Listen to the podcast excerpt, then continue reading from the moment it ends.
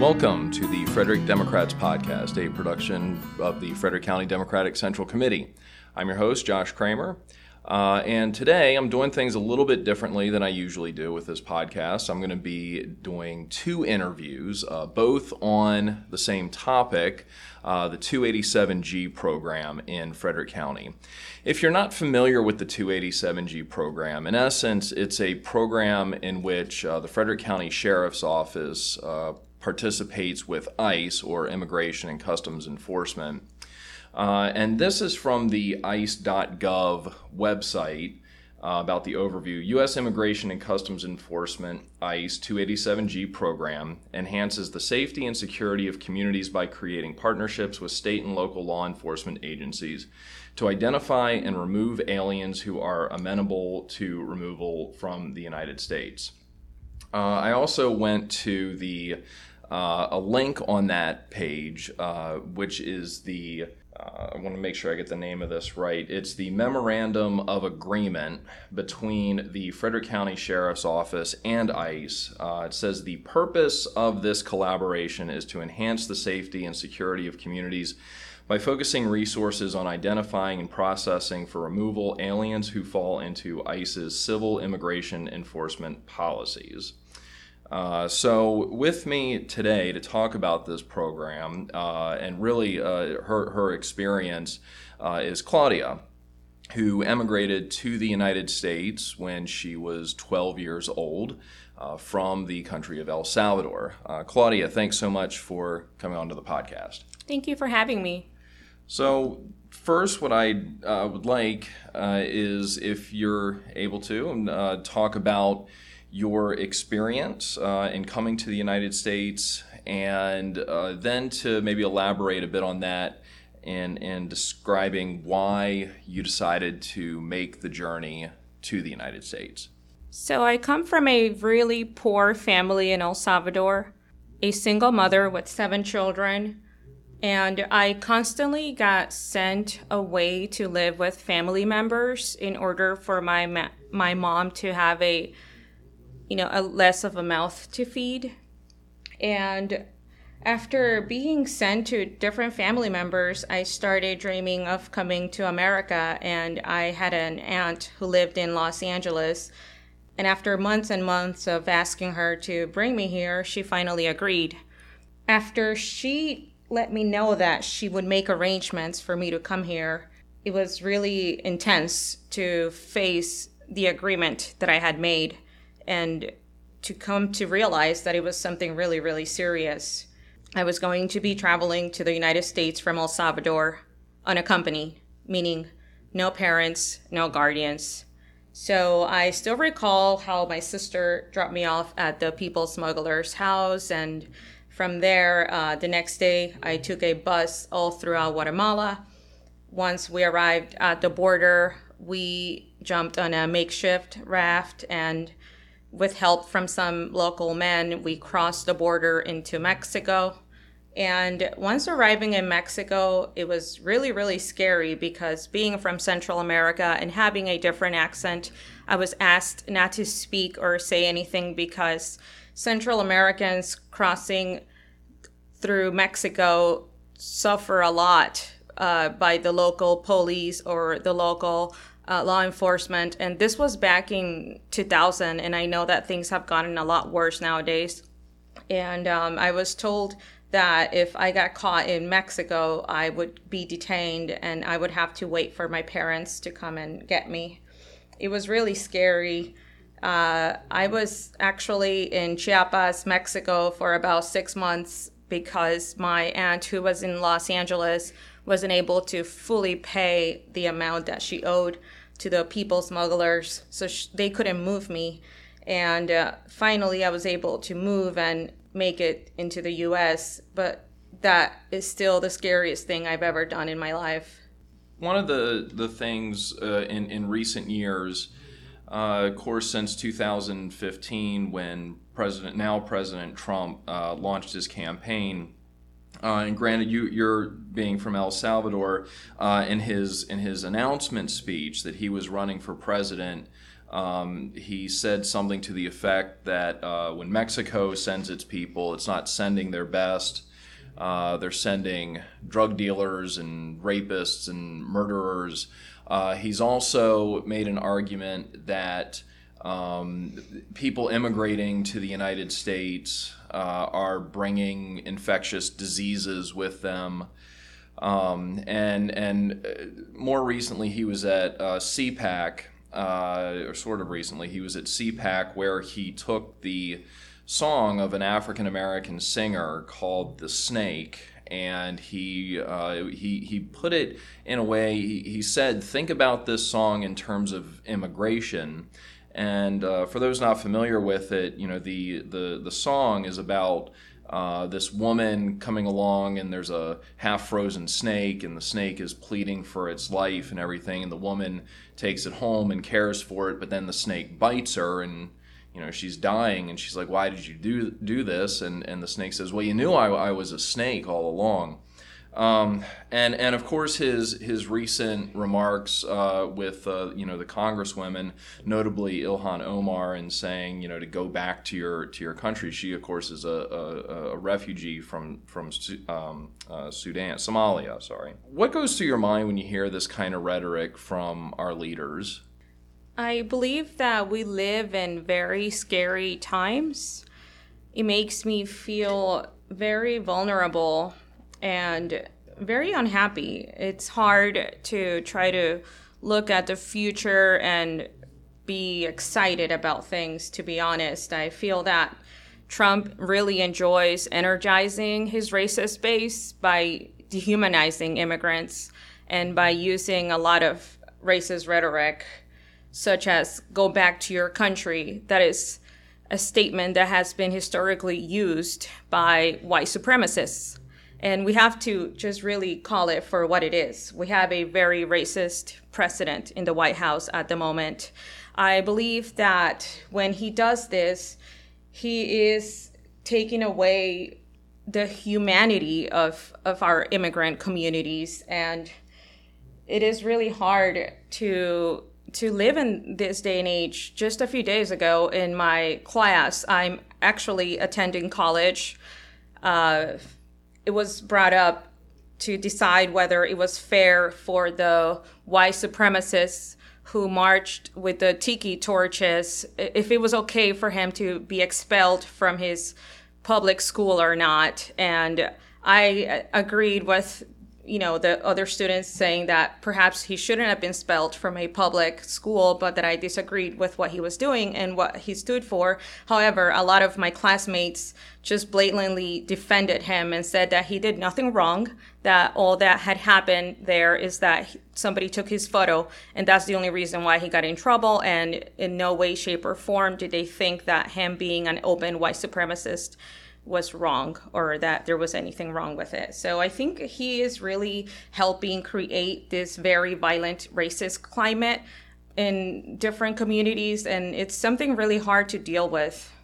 Yeah, and you know, one of the things that I wanted to make sure that I asked you about, you know, because you you you get this kind of rhetoric from our leaders, and of course, you know, when you when you look locally here in Frederick County, the the sheriff uh, Chuck Jenkins has uh, given full support of what President Trump is is doing. Uh, stated publicly his support for building a wall along the the southern border, and you know, and, and you hear this kind of rhetoric from from the president, and certainly it's upsetting. But to to counter that narrative, what do you want people to know about people like yourself? You know, who've come here I assume, and uh, you know, seeking a, a better life.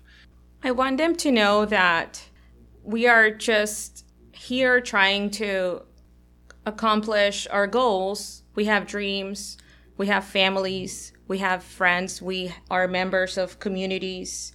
I feel that with this 287G law, we are just pushing the immigrant community into the shadows immigrants are not going to feel comfortable calling the police when they are victims of a crime or if they witness a crime take place.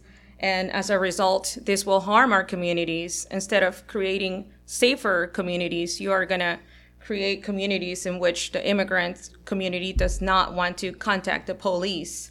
And I think it's uh, it goes way deeper than that as well. We can talk about mental and emotional instability as well. Lots of anxiety, lots of de- lots of depression, and we are not talking about this uh, being something that only immigrants will struggle with but we also have to think about all the children who are actual American citizens, who are the children of immigrants, who are currently going through such things. My niece, she's only 10 years old, and she's very aware that at any moment my sister could be sent back to El Salvador. And she cries about this ever since Trump was running for office. She's been suffering from different attacks by her classmates. She doesn't share with anyone that her mother is from El Salvador, but she hears her classmates chanting, build a wall, build a wall, and things like that. And I believe it's for, for, for whoever is non white, it's very oppressive. It's a very oppressive time to be alive in the United States. Claudia, thanks so much for coming on to the podcast. I greatly appreciate it and and your bravery uh, and and coming on here. Thank you. So uh, next, uh, I'm gonna take just a a minute here, and I'm going to bring on Juliana Downey, uh, who is going to talk more specifically about the 287G program here in Frederick County.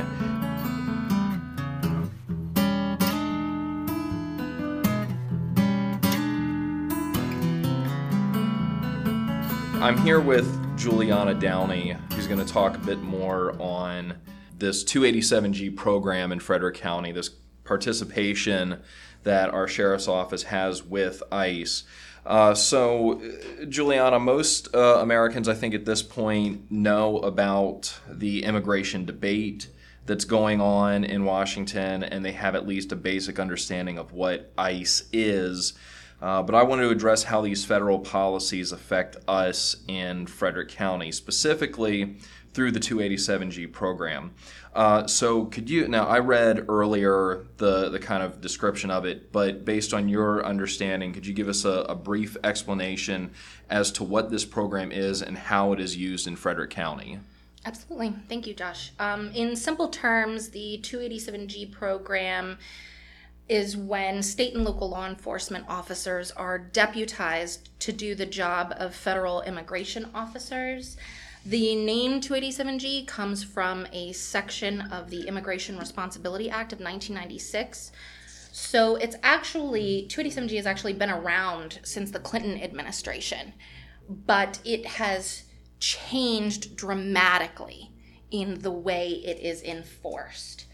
And for the most part, most jurisdictions across the country do not participate. I think the number you just gave. Yeah, um, when we were talking earlier, there are uh, 79 law enforcement agencies. At, according to ICE's website, there are 79 law enforcement agencies around the country that participate in that currently participate in the 287G program.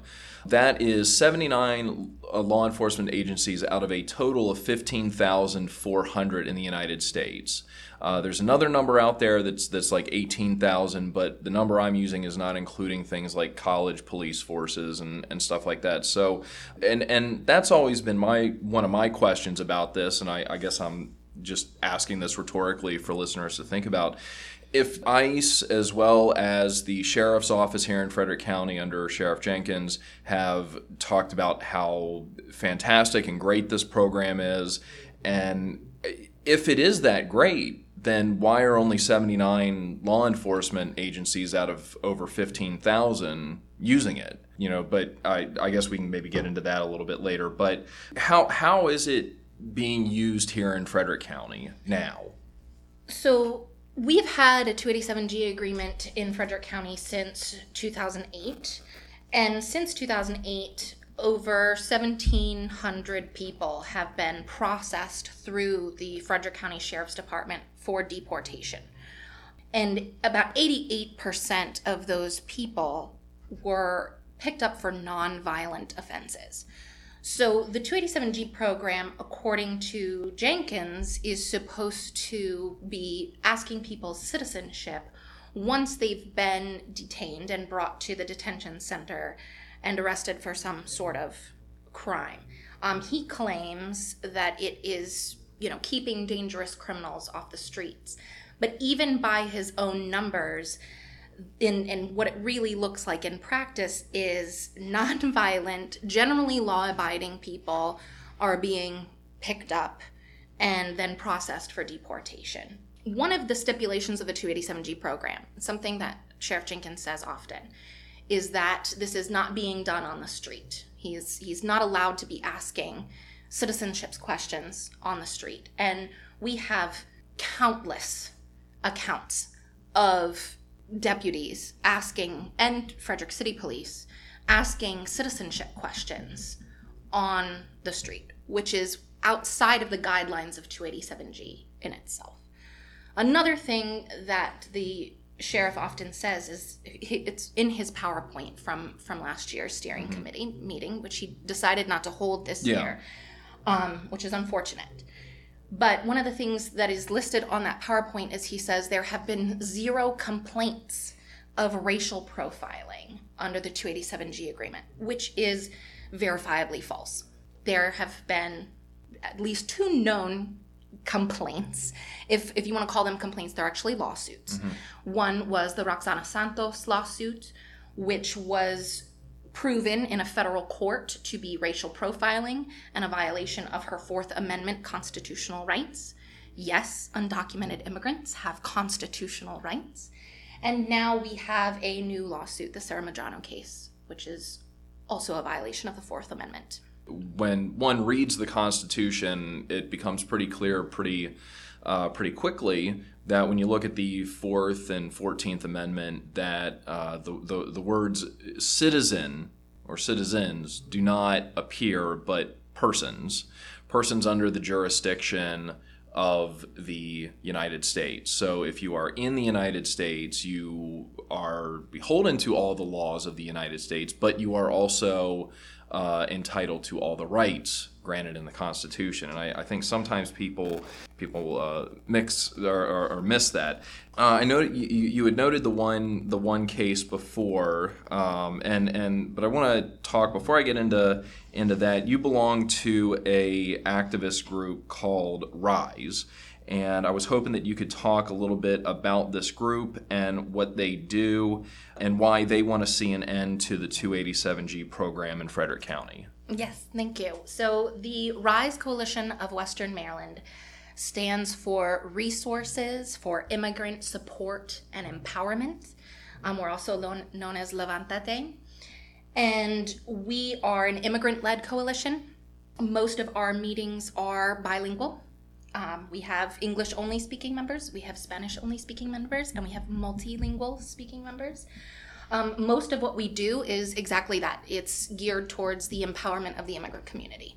As you heard Claudia speak about, a lot of the immigrants, even documented immigrants in our community, are feeling vulnerable. Uh, particularly with the 287G agreement, because there is racial profiling going on and they have a reason to feel vulnerable. And so part of our focus is empowering the immigrants in our community, uplifting and amplifying their voices, sharing their stories um, in a way that, that doesn't risk their safety in many ways. Um, one of the things that we also do is most recently we just had a Dia de Familia where we had a picnic. We got together, we, it was potluck. we hang out with each other's children and families and friends. Um, and we also give free legal clinic advice. Um, unfortunately, one of the things that we have had to do is, in some cases, prepare undocumented people for the possibility of deportation. And so we do have several lawyers, several immigration, local immigration attorneys as members of RISE, and we are always looking for more. If anybody would like to volunteer their time to help our community. Um, so those free legal clinics are, are an essential part of what we do as well. So I know you can't speak on the specifics regarding uh, any pending lawsuits, but uh, it's been reported that RISE, along with the Maryland ACLU or American Civil Liberties Union, are suing the Frederick County Sheriff's Office over civil rights violations. Uh, so, what can you tell us about this case? Well, I can tell you everything that's public already. So, Sarah Medrano um, is a grandmother, a local woman who has lived in Frederick for 13 years. She was driving in her car. Her daughter was in the passenger seat, and her granddaughter was in the back. Um, it was dusk. Her headlights were turned on because the lights, you know, were sunlight was going down, and she was driving the speed limit. And she noticed a deputy's car following her for quite a while, quite a long time. Um, so finally, the deputy asked her to pull over. To pull over, she pulled over. Um, the deputy came up to the window, and he didn't speak English, so rightfully she asked for a Spanish-speaking deputy. Um, in within a few minutes, a Spanish-speaking deputy arrived um, and asked her the same information. Um, but a difference in what the first deputy did is, is the the second deputy asked her if she was a citizen of the United States, and she refused to answer, which is protected under the Fifth Amendment. She has a right to not answer that question, and nor should he be asking that question in the first place. And, and the Fifth Amendment, of course, gives people the right against self incrimination. Exactly. So um, him asking that question was a violation of the 287G agreement in itself. He should he should not have asked that question. So she had no responsibility or you know precedence to answer that question. so she refused to answer. At that point, they called ICE to come get her. They waited for over an hour for ICE to come, um, and ICE either wasn't willing to come. We we don't we don't know why ICE didn't come, but they had her pulled over on the side of the road for an hour waiting for ICE to come. When it was clear ICE wasn't going to come and they could no longer detain her, they said, "You have un aviso, which is you know an advisory for immigration. Get a lawyer." Um, she it, at first had not been told why she was pulled over. At the end, they said it was a broken tail light. So she and her daughter were rather shaken up this was a very long hour for her to wait on the side of the road, wondering what was going to happen next with her daughter and her granddaughter in the back of the car.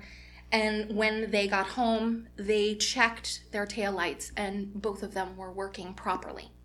Which I guess brings about the question of what was the motivation of the officer to pull them over if the if, if the taillights were working properly.